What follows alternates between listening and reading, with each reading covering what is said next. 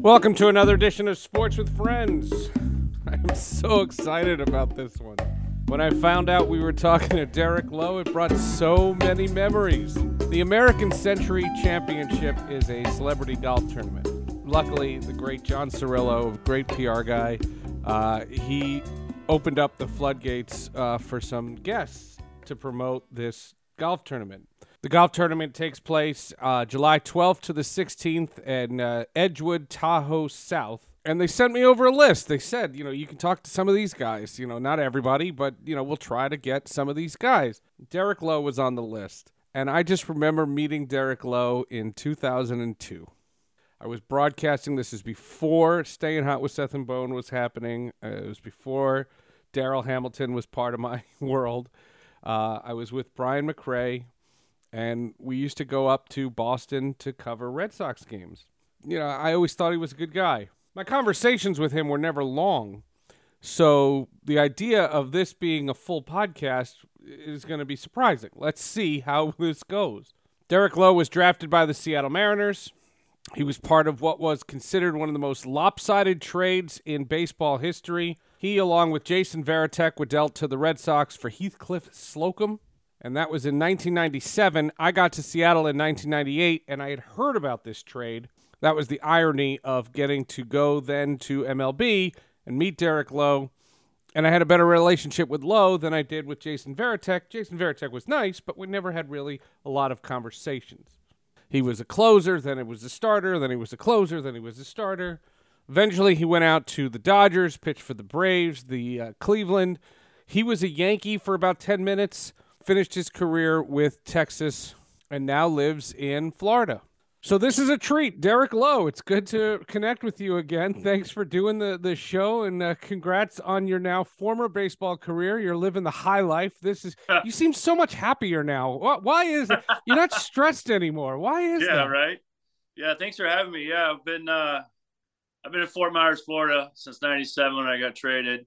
Um, so yeah, just trying to enjoy the retirement life. It's crazy. It's my I want to say my 11th year outside uh, of baseball. It goes fast, but um, enjoyed every second of it. But um, now we're just playing some golf and doing some traveling. That's great, and uh, it, it's amazing to think about. First of all, it just makes me feel a hundred. Um, right this whole podcast is going to make me feel old. You know, you referenced when you got traded that that is considered the most lopsided trade in baseball history. Yourself and Jason Varitek go to Boston for Heathcliff Slocumb. I wound up going to Seattle in 98. So right after you left, you left in 97. Yeah. Right after you left and for the 4 years that I left uh, was there, that was all they talked about. We had Jeff yeah. Smulyan on the podcast about a couple of months ago, and that's all they talked about. That was one of the biggest headlines, and you were a big yeah. part of it. And and just the idea of the career that Varitek had and the career that you had really exacerbates the fact that it's not the knock on Heathcliff Slocumb. It's that you could have done that in Seattle. Yeah, we um you know, we heard some rumblings uh, in '97 about you know getting traded. Obviously, Jason was the headliner. I was kind of the throw-in. And uh, but I say those trades happen okay, every it, You weren't year. a throw-in. You were. Well, I mean, it, trust you, me, you were I, part I, of a package. But okay, yeah, I, I, was part. Of, I was part of a package. Um, and uh, and boy, did it work out. But it, but the funny story is, is um, uh, we were. I forget where we were, but uh, Dan Duquette was a general manager. So Jason gets on the phone, talks to him, then I get on cousin. the phone. Yeah, and uh, so I asked Jason this. So I said, "What does he think?" And he goes, "Well, he thinks I'm an overweight catcher that can't hit." And I said, "Well, Dan Duquette thinks I'm left-handed." So it's so funny, like so. Just to go, and it's, you know, it's not Dan's responsibility to know, you know, these two minor league kids, but uh, like I said, boy, did it work out. It was a great situation because at the time the Red Sox weren't very good, and so we were able to get an opportunity to play and, and learn at the major league level. But um, you know, I think the trade had a lot to do with Lou Piniella. I don't think he was a huge fan of young players back in the day, and so we were just uh, benefit benefit to get to go to Boston and, and enjoy a good good career there. Uh, Lou Piniella definitely did not like young players. Uh, there's no that was secret. a polite way of saying that was a polite way of saying it. Yeah, th- there's no secret about that. And I remember when I was there, he was our manager, uh, and they had traded Randy Johnson Yeah. And they got uh, John Halama, who became a good buddy of mine. Oh yeah. And John used to say the same thing. He just said he hated young players. He, he really did, especially young pitchers who didn't throw a hundred. Lou Lou would have been perfect yeah. now because everybody throws a hundred. It's unbelievable. I don't understand it. I haven't really done any done any deep dive into the study of why everyone's throwing 100 miles an hour, but um, it's actually unsustainable. You look at how many injuries there are. Like your your your arm is not meant to be throwing that hard. You know, I I, I make you know jokes that you know I think I was like, you know, 88 to 92 was my little sweet spot, and and um, you know, never got injured. But it's uh, it's a crazy game. You know, again, it's velocity, velocity, velocity, and uh, it's you know the way the game's going. But I don't know how sustainable it can be. You know, it's it. I, I do want to get your thoughts on today's game, but the complaint about my podcasts in the last three years has been every time we talk to a baseball person, it turns out we spend half the show ripping baseball. So I don't want to do that. so it's like I have to discipline myself uh, to, right. to, to, do it. Um, but let's talk about Boston. And you know, we had uh, Joe Castiglione uh, just a, a little while ago uh, on the podcast, and we were going through the memories. And you know 2004 is is this magical year. You pitched the you won the clinching game all three rounds. And it's this magical year. But i want to ask you about 03 oh because yeah. i just want to know from a from a fan standpoint the the 03 season was there something different about that year because from a fan, and, I, am not a lifelong Red Sox fan, but I've heard from Red Sox fans, mm-hmm. it's oh my god, again. You know, Aaron oh, Boone yeah. does what Bucky Dent did in '78, mm-hmm. and it's it's it's it's another Red Sox disaster. And you know, for people listening that are of a younger generation, there's no such thing as a long-suffering Red Sox fan now, but there used to be. Oh, and yeah. I just wonder what that 03 season meant to you going into 04 to make it that much sweeter. Yeah, obviously, you know, the, the ending was devastating for us. Um, you know, there we are in Yankee Stadium. We got Pedro Martinez up five to two in the eighth inning, I believe it was. Uh, Grady Little. Grady yeah, Little was yeah, it was. Um, yeah. So people that don't know, like Pedro Martinez always controlled his own game. Like he came out when he wanted to and stayed in when he wanted to. And that was the first time all year that Grady went over there and asked him if he wanted to stay in. And we were like, oh God, please, you know, because once Pedro goes to the sky, he's mentally done. Long story short, we obviously know what happens. Um, but without 03, I mean, the, the magical ride of 04, it, it's it's not the same. And you know, obviously, like you mentioned, there are so many diehard Red Sox fans, and it was the here we go agains, and you know, so the you know the Red Sox went out and got Keith Foulke and Curt Schilling, to add to our 04 team. And, um, you know, we were kind of treading water for half the year, not doing do great things. And they traded Nomar, and that kind of kicked, kicked started uh, our, our, team in 04. And then obviously the magical ride of being down 3 0. I mean, no one's ever come back. And, um, just a great, uh, a great mentality of just you know the Kevin Millars of the world saying just like let us win one game. I know it's cliche and boring, but you know, we did know we had, uh, you know, Schilling and Pedro in game five and six. And, but it was just so magical. I mean, a lot of people don't even remember at all much about the World Series. Likewise, it's all, it was all the ALCS. And um, that's, you know, people, that's all they talk about in Boston. I mean, it's obviously Still. they've gone on, they've gone on since one, two, but, you know, that 04 team was very magical and, and changed the city for a little bit. How did it change your life? Well, I mean, you know, I think it's changed my life. You've won. Post you've won elsewhere, and you've done other things with other teams. But yeah, I, I, that yeah, one was actually different. changed post career. You know, you get invited to go to things. Uh, you know, you, you go up, uh, go to Boston, do do some signings. When you still go up there, you know, you'll get a free meal here and there. Yeah, I think sure. any, any you ask any athlete, and in if you could do one thing over again, you know, you kind of try to enjoy a little bit more, a little bit more. You know, time goes so fast. You're in the moment. Um, I was a free agent in, in 05. So I was, you know, kind of moving on mentally to figure out where I was going to go. But um, yeah, it was just, again, great memories. And, and, uh, and just, you know, the biggest thing is, is knowing after the 04 uh, team, knowing that you can do it, you know, as a pitcher, you know, you've been in tough situations and um, there really wasn't anything tougher than game seven, uh, you know, in, in Yankee Stadium. So, just a great memories, great times, and um, you know, very grateful the opportunity to play for the Red Sox. More sports with friends in just a moment. You know, I love hosting this show, and obviously, I want as many people as possible to hear every episode. I put a lot of effort into them. The reality, though, is that podcast discovery, whether you're a podcaster or a podcast listener, is hard. That's why I've partnered with the folks at Marbyl. M A R B Y L. Not like marbles in your mouth, like it sounds when I'm doing my podcast. Marbyl's AI identifies the five most interesting moments in a podcast episode and instantly transforms them into searchable, shareable clips called marbles. We've done close to 400 episodes of this show, and sometimes you want to hear about themes that we've done. You can search for hockey podcasts that we've done, football podcasts that we've done. If you want to hear about the paralysis situation with Eric LeGrand or the release of Brittany Griner, we've done four separate podcasts on Brittany Griner's arrest. All the amazing coverage we did of sports and COVID. You can easily make a marble out of this. It's easy to create and share marbles from anywhere inside my episodes on the Marbyl app. And as a listener of Sports with Friends on Marbyl, I think it's cool that anyone can go in and be the first to claim something that's said on the show as their own personally created marble. You can share it on Instagram, TikTok, social media, and if you're old like me, you can even put it on Facebook. You can be the first to marbleize a moment on the show and it helps me get discovered.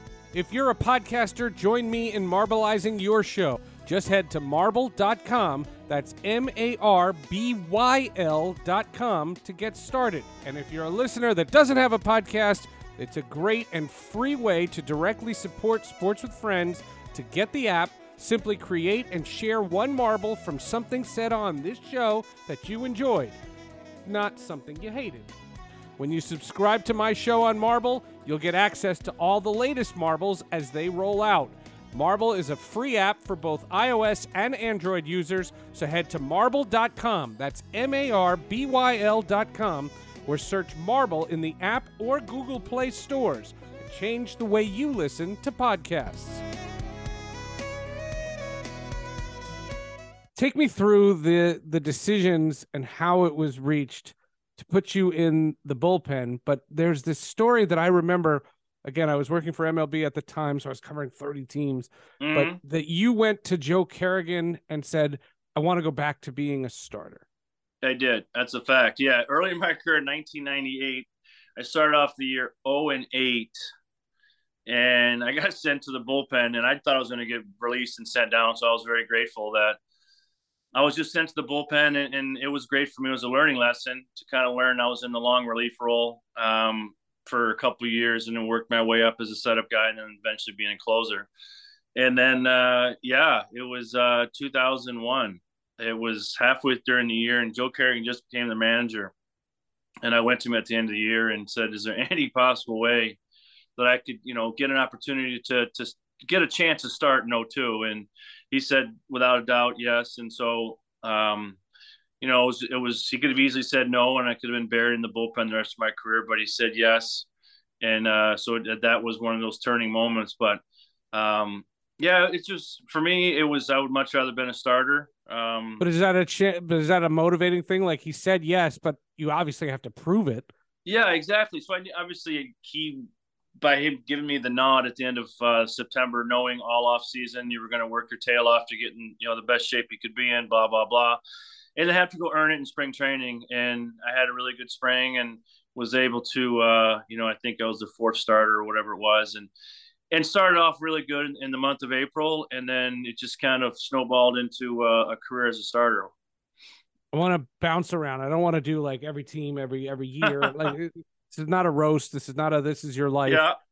Um, what was the first conversation you had with Joe Torre when he's the manager of the Dodgers and the whole experience of you know you had been a Red Sox and you know you, you know he he he had been a Yankee you you now you're, yeah. you're meeting in Los Angeles just the whole connection what's that yeah. what's that like yeah it was a uh there was a, a a curse word followed by you Those were the first when I first met him. um, but it was such a great. Uh, it was funny you said it, it was. I was kind of didn't know how it was going to go. Obviously, he's a great, well-respected manager. And, oh, he wasn't uh, you know, going to be really a dick seen, to you. Yeah, I'd really seen him in a long time. But what a great manager! I mean, just to you know, kind of see behind the scenes what he's like, how he treats guys. I mean, you can see why people love playing for him. But mm-hmm. uh, it was just a, a great experience to, to to see him and then see him as a great manager. After you signed with LA, you went back to get your ring. Yep. And you put the Red Sox uniform on. Not did good. Anybody did anybody fight you on that? No, no one did. I was very lucky. We had uh we had a an off day when I was with the Dodgers, and so flew Thursday, got the ring. Didn't even think much of it, you know. The other other option is they fly it, you know, they bring the ring, they'll fly it to LA, and some yep. guy will give it and to you. They'll do some ceremony before the uh, Dodger game. Not even they wouldn't even. They just give it to you in the parking oh. lot type of thing. And so I didn't even think there'd be much blowback, but boy, was there. I mean, yeah. I got back to LA and it was just like, what are you doing? How dare you, you traitor? You know, you, you blah, blah, blah. And I mean, it didn't last very long, but it was interesting. It took, a, you know, a good couple weeks to kind of say, Hey boys, and try to explain myself why I went to get it. You know, it's not a slight with the Dodgers. It was, it was just, you know, I, I didn't want to look back at that opportunity and say, hey, I didn't do it because you know I wanted to go and, and get it, and, and basically, you know, you're celebrating the team before, and we've all moved on, so that's that was the story. The um, this can kind of segue into today's uh, game, but the no hitter. Yeah. Um, do you sit by yourself in the dugout? does nobody talk to you or are you no. the kind of guy who everybody talks to you are you very superstitious about that kind of thing yeah i mean it's the it's the dumbest thing whoever made up this whole don't talk to the the starter i mean i ended up trying to talk to people it was so uncomfortable because you're just sitting there everyone's walking by no one's making eye contact as if like a conversation in the eighth inning is going to somehow derail what's going on but uh, but do yeah, you buy into just, it, like, do, or or are you like, oh, why people buy into it totally? And I, you yeah, know, you're yeah. trying to talk to people, you're trying to find eye contact, conversation, and it just it didn't work. I mean, you sat there, and the, the worst thing was the ninth inning took. We ended up scoring, I don't know, three or four runs. It took like 15 minutes, and so you're just dragging on, dragging on. Uh, yeah, very special day. I think no hitters are, are so much so much luck. I mean, there was many mistakes I made in the game, and they would either pop it up or foul ball or ground ball, and um, but it was a special day, special moment. Um, you know, first one in Fenway in a long time, and to celebrate with the team was great. One of the things I've noticed uh, in in doing research for the podcast, you played for iconic managers. I was gonna, say, yeah, Terry Francona, Joe Torre, Bobby Cox. Yeah, I, I'm I'm I'm I'm skipping some, and it's funny because one of the things I've noticed in the in the later years of of baseball is now managers are uh, conduits because yep. everything is coming from the front office. Mm-hmm. That managers really are just uh, good communicators. Um, it's not to disrespect Alex Cora or Craig Counsell or um, uh, uh Dave Roberts out in L.A. But mm-hmm. but you know anytime uh, this this is something that I've no, I've become aware of. Anytime somebody complains about the manager, they are definitely over forty years old. Yeah, because they're thinking of baseball in terms of the way it used to be. Now, mm-hmm. You wouldn't bitch about the manager because the manager didn't make the decision. The, decision Correct. was scripted out in the mm. beginning. If this matchup happens, then you go to X, and if if if this guy's thrown X amount of pitches, then you go to Y, and everything is all mapped out and these managers are literally just they're they're i used to say i don't know if you're a star trek guy i used to say the manager was captain kirk now yeah. he's like mr sulu he's just doing what everybody's telling him exactly. to do why would they fire a manager he's doing everything they're asking him 100% and then people that don't understand i mean you you hit the nail i mean that is exactly right i mean even go back as far as 20 years ago. I remember when Grady Little was there, even back then, it, that was just starting to get, you know, the analytics with Theo and a couple of other guys that ended up being GMs. And it's amazing. I mean, you, you go to these spring training games and, you know, I've, I've here in spring training or in Fort Myers, I'd go to the Red Sox, and it's analytical 101. These managers, like you said,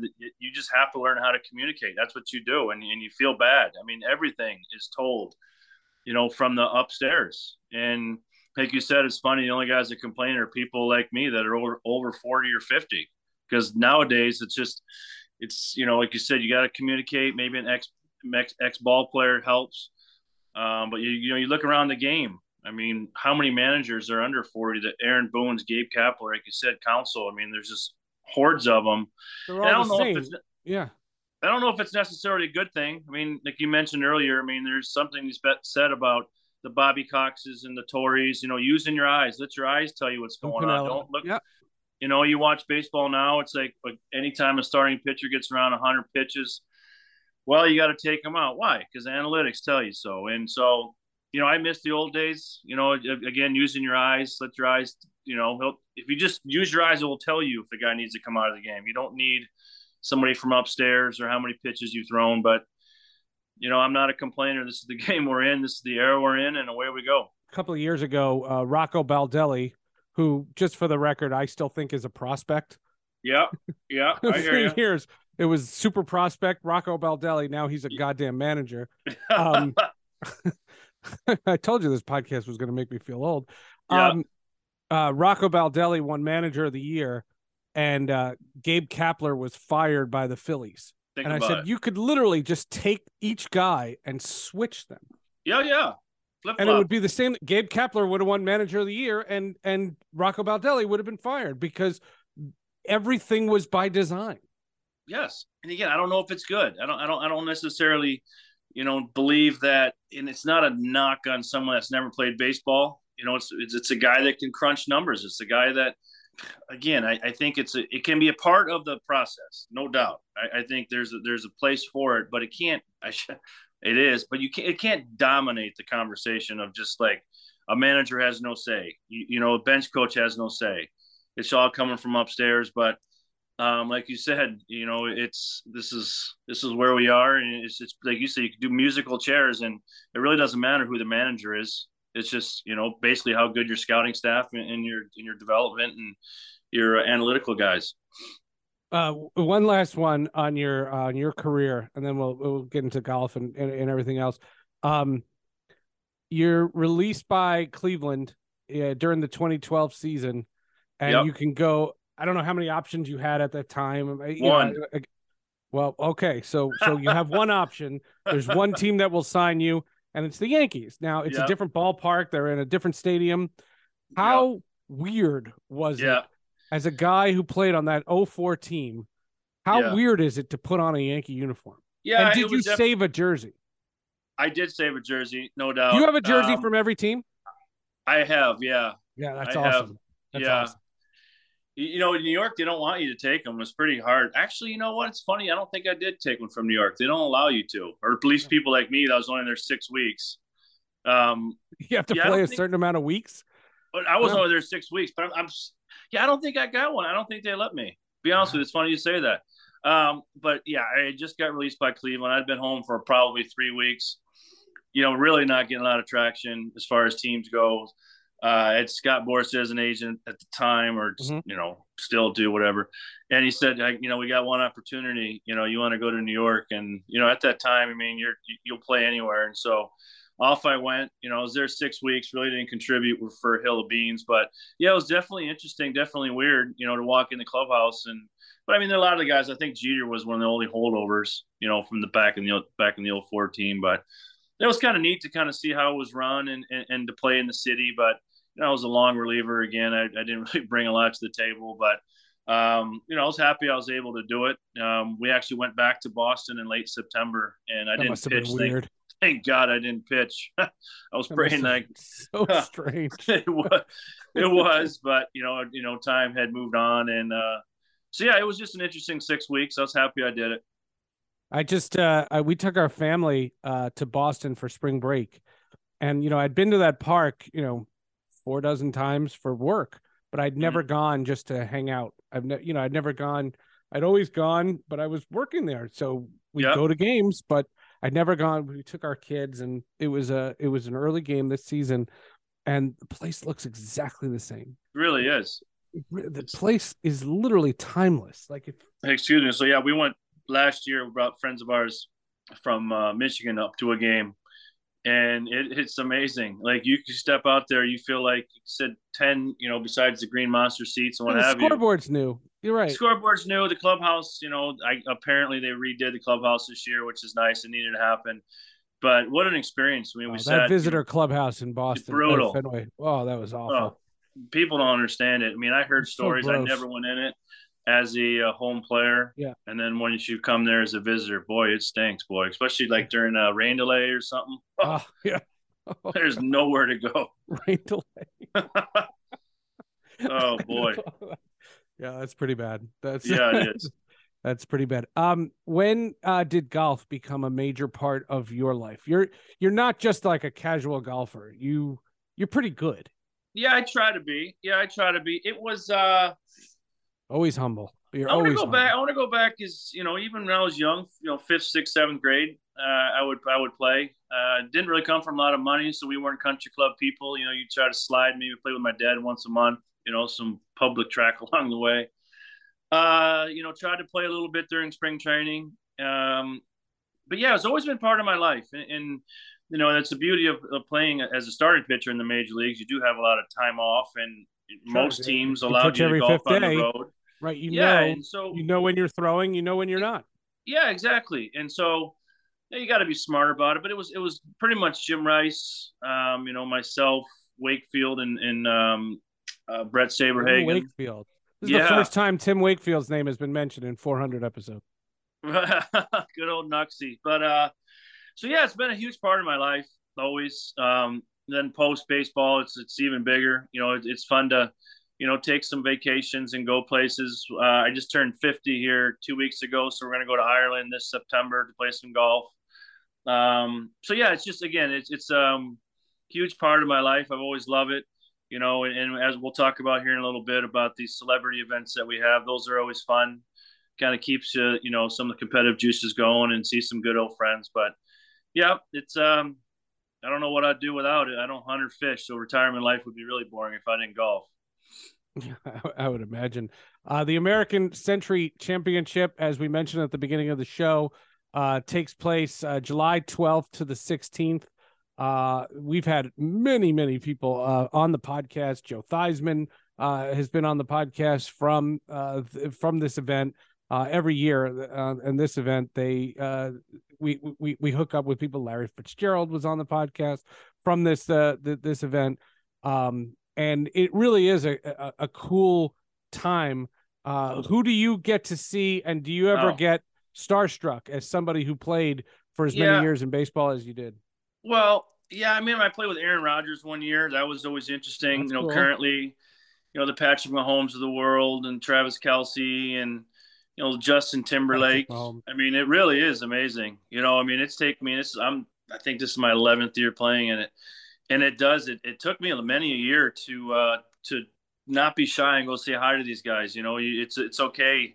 You know, we're that's the beauty of these things is we interact. We have we have gatherings at night where you get to talk, but um, no, it's just a great, great event. You know, 82 82 athletes and celebrities and, and entertainers, and um, it's just if anyone's in the area, please go. I mean, the golf course is phenomenal. You get up close and personal with with with the players, and American Century does a phenomenal job. And so it's it's our Super Bowl as far as golf goes. We can't wait to get there. It's only you know a couple three weeks away, so look forward to getting back up there and, and trying to compete and, and win one of these things it's pretty uh, neat. And there's television coverage, and uh, we put all the links in the in the show notes. And um, like I said, it, they've been very good. Uh, Joe Theismann raved about it. Uh, it was yeah. really cool to have him on the podcast. It's just a thrill to talk to some of these people. It's a thrill to talk to you. Uh, thank you on, on, the podcast uh, as well. Um, before we wrap, um, there's uh, they instituted new rules. Yep. And um, it's kind of a loaded question, but I mean, you're used to this podcast by now. Um, they uh, they wanted to speed up the game. Yep. Clearly, that's because the last three or four years, uh, the sport has literally become unwatchable. And whether it's the shift or not, I, you know, I kind of attribute it to the shift. Um, just this idea that they were teaching uh, young hitters that launch angle, the angle mm-hmm. in which the body crosses the the the your the, the bat crosses your body, uh, is more important than the contact made yeah. with the ball. Yeah. As, as crazy as that sounds, and I'm trying to spell it out for people who may not have heard previous episodes of the podcast, but if you're teaching that, what you'll get is you'll get more balls driven toward the outfield and home runs, but you'll also get a lot more swings and misses. What I've noticed is the game is a lot faster, but there's still a lot of swings and misses. My God. Oh, um, so yep. my question to you, it's a loaded question. Number one, as a pitcher, how do you feel about the pitch clock? And number two, what would your strikeout totals be? Like, like, could you be a pitcher in today's game? That's a really loaded question. I'll, uh, I'll just, I'll leave, and you can just have the floor. Yeah. Uh, as far as the pitch clock, I was always a guy that worked fast. Don't get me wrong; it would have affected me none. But putting everyone in a one basket and say, "Hey, you got to throw a pitch every 15 seconds," maybe not be for everybody. Um, so it would it would not have affected me at all. Um, you know, it was nice that some of these guys had the off season and spring training to kind of figure it out. Um, but to your point about unwatchable, I mean, it was getting bad. I mean, three hours and 30 minutes for, you know, two, one games with 25 strikeouts. Oh, sorry about that. But it's not, um, but it, but it wasn't the time. It was the, it was the lack of action. Action. Like you said, it was just, like I said, 20, 22, 24 strikeouts, the shifts. I hated the shift. Um, it would be interesting to see if, if my game would play now um, as far as being a ground ball pitcher because you said everyone everyone has just got this, like you said, the long launch angle, just trying to swing from down to up, which was would have not been great for me. But I mean, the shift was huge, and, and, but I think it goes back to what you mentioned earlier when we were talking about analytics. Like people watch the game, and people like, I can't understand baseball. Why don't they just bunt or just hit the ball to left field? There's no one over there because the analytic department says it's not worth it. It's not worth just to get a base hit. You know, they want homers, they want doubles, and so um, guys want to get paid. Exactly. I mean, you look at, um, I mean, look at, and by no means am I picking on anybody, like a Kyle Schwarber, he's hitting, you know, 190, hit 200 last year, but he's going to hit 40 home runs and drive in. And that's what they want. That's yep. today's game.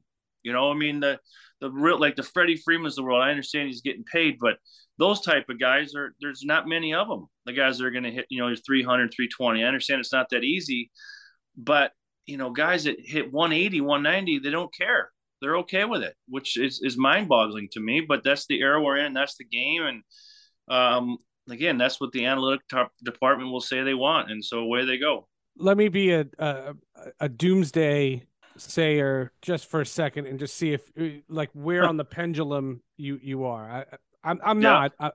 I, I don't think this sport is over. like no. I, don't, I don't think it's it, it it's done. I'm 49, right? Yep. When I was 19, mm-hmm. baseball was my life. Like I couldn't believe I was going. I, I got a job in the New York Penn League when I was still in college. Yeah, and I was so excited. I it was the it was the greatest opportunity mm-hmm. of my life. I don't think there are enough 19 year olds now so that when I'm 79 and the 19 year olds today are 49, they won't have the passion that I had when I was 19. And I wasn't mm-hmm. alone. You know what I'm saying? Like my story is not alone. Like everyone loved baseball when I was growing mm-hmm. up. And now the, that cluster of people, there, there are still baseball fans. Don't get me wrong. But what I worry about is that that next wave of kids that are just not into it. They're not into what it. happens in your estimation yeah. to this game that you made your livelihood on, that I made my career on? Like, what happens to this? Yeah. I don't know, man. I, I guess I, I turned 50, so I grew up a Detroit fan, and so I was lived and died Detroit Tiger baseball. You know, went to as many games as I could, watched as many times they're on TV. Loved it, loved it, loved it. Were you a Dan I mean, Petry, living... Jack Morris guy? Oh, yeah, I was a Chet Lemon guy for some crazy reason. I loved him. Had a jersey, uh, Alan Trammell, but that um, you have, but the Yankee jersey you still don't. Yeah. so yeah, like you said, the game that I love, you know, I've been out of the game 11 years. I very rarely do I sit down and watch a baseball game right now. Um, a because you know it was a little bit slow, but to your point about the younger generation, I don't know what you do, and I think that's one of the reasons why they tried to speed up. Attendance was terrible. People are watching on TV, but as far as going to the game, people aren't doing it. And and you know, you look at this this current younger generation, you know, that they, they like things fast. You know, they got everything's on everything's on their phone and um I you know social media. I don't know. I don't know what you do. I, I really, it's definitely a problem, no doubt about it. If you look at just uh, you know the people that are going to the games it's it's not the the four 21 22 year olds maybe they're maybe going for beer night but it is. You're losing that diehard, passionate fan, and I just don't know what you do to get them back. I really don't. I just wonder, you know, if like all the people that ask me about baseball, they're all over 40. Oh God, yeah. Like it's always. And I just I just wonder, like, I, I wonder, you know, what happens to this game. You know, you're seeing, you know, there's so much going on in with with tech and streaming and you know all the people that bitch. We had Joe Castiglione on, and we talked about when, you know, Sundays sometimes there's a game on Peacock, and on Fridays there's a game on oh, yeah. Apple TV Plus, and you th- think about the amount of calls that people give to the teams, right? bitching when the game is not on whatever channel the game is usually on. Yeah. Because all the people are in their 60s and 70s. They're, that, that's what they're that, that's what they are. And correct it's it's just it's it's weird, and you know I I, I don't want to. That's why we talked about your career in the very beginning. I didn't mm-hmm. want to make this podcast about it, but I am so amazed. I don't think it's over. Just like I don't think radio is over. I don't think I don't think the old ways are just done. But mm-hmm. I am so interested in seeing what the next 10, 20 years are yep. like. Yeah, and I think it's, you're probably going to see the continued decline as far as people going and watching. I mean, you know, I, I really think not knowing hundred percent, but I think people are still watching. I mean, you look at the, you know, if you strictly go by what what these what these companies are paying these teams that for their TV rights is is oh, revenues are high. Yeah, yeah. It's just that diehard, like you said, the diehard, the person that wakes up every day.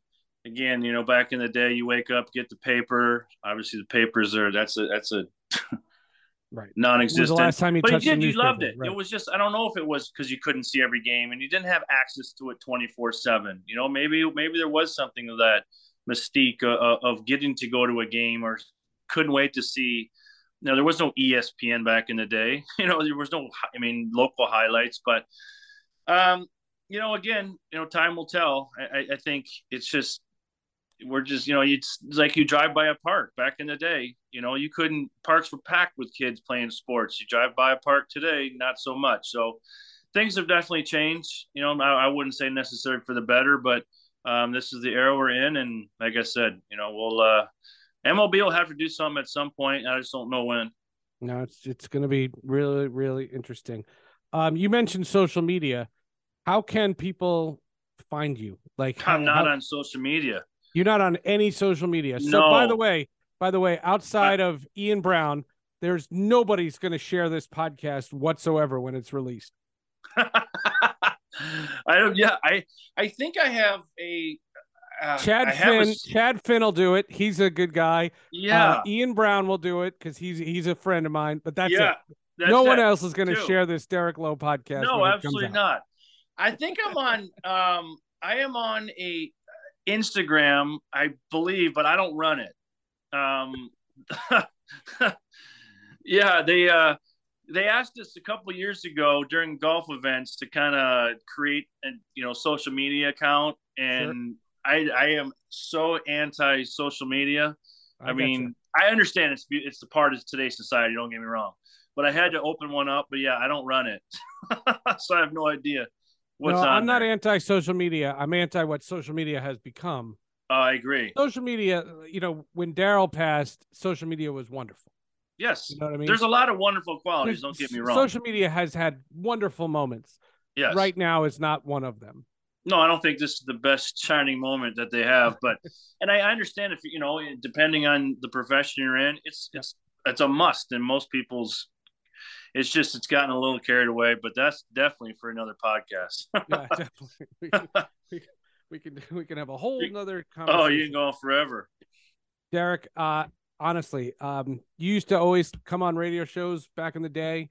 Uh, it was always a thrill. It was you were an easy guy to root for back back then. I'm so glad that the American Century Championship have reconnected us. Um, it was an absolute thrill having you on the podcast. Uh, this is this has been uh, a, hoot. Um, but I will say, uh, back in the day, uh, we were lucky if we got eight minutes out of you. The fact that I got you for 40 some odd minutes, like, I wish I could tell my 2003 self, dude, we got Derek Lowe and he stayed for over a half hour. Yeah, that's just my ADD. Now I now I can now I can sit and be calm. But uh, no, thank you very much. I love doing these things, and anytime you you know we've known each other for a long, long time, and so anytime you can reconnect and talk a little old school baseball and uh, new school, it's great. And uh, so yeah, thank you very we'll very much for having me. Yeah, we'll definitely have you back. Thank you. That is Derek Lowe. The memories are flowing through me. I can only imagine if you're listening to this all the way through. First of all, if you're a Red Sox fan, you're welcome. And if you remember me from my MLB days, oh my God, I have to get Brian McRae on one of these days. Darryl Hamilton, I hope you're listening from somewhere. Next week, we are going back into the baseball archives. Next week, we are going to be speaking to another American Century Championship champion. Uh, Mark Mulder, former Oakland A, former St. Louis Cardinal. Mark Mulder, right here on Sports with Friends. Make sure you subscribe, rate, and review the podcast. Leave us a five star, please. This is this is great content. We'll see you next week. If you want me to stay, I'll be around today to be available for you to see. I'm about to go, and then you'll know for me to stay, I got to be me. You'll never be in doubt, that's what it's all about.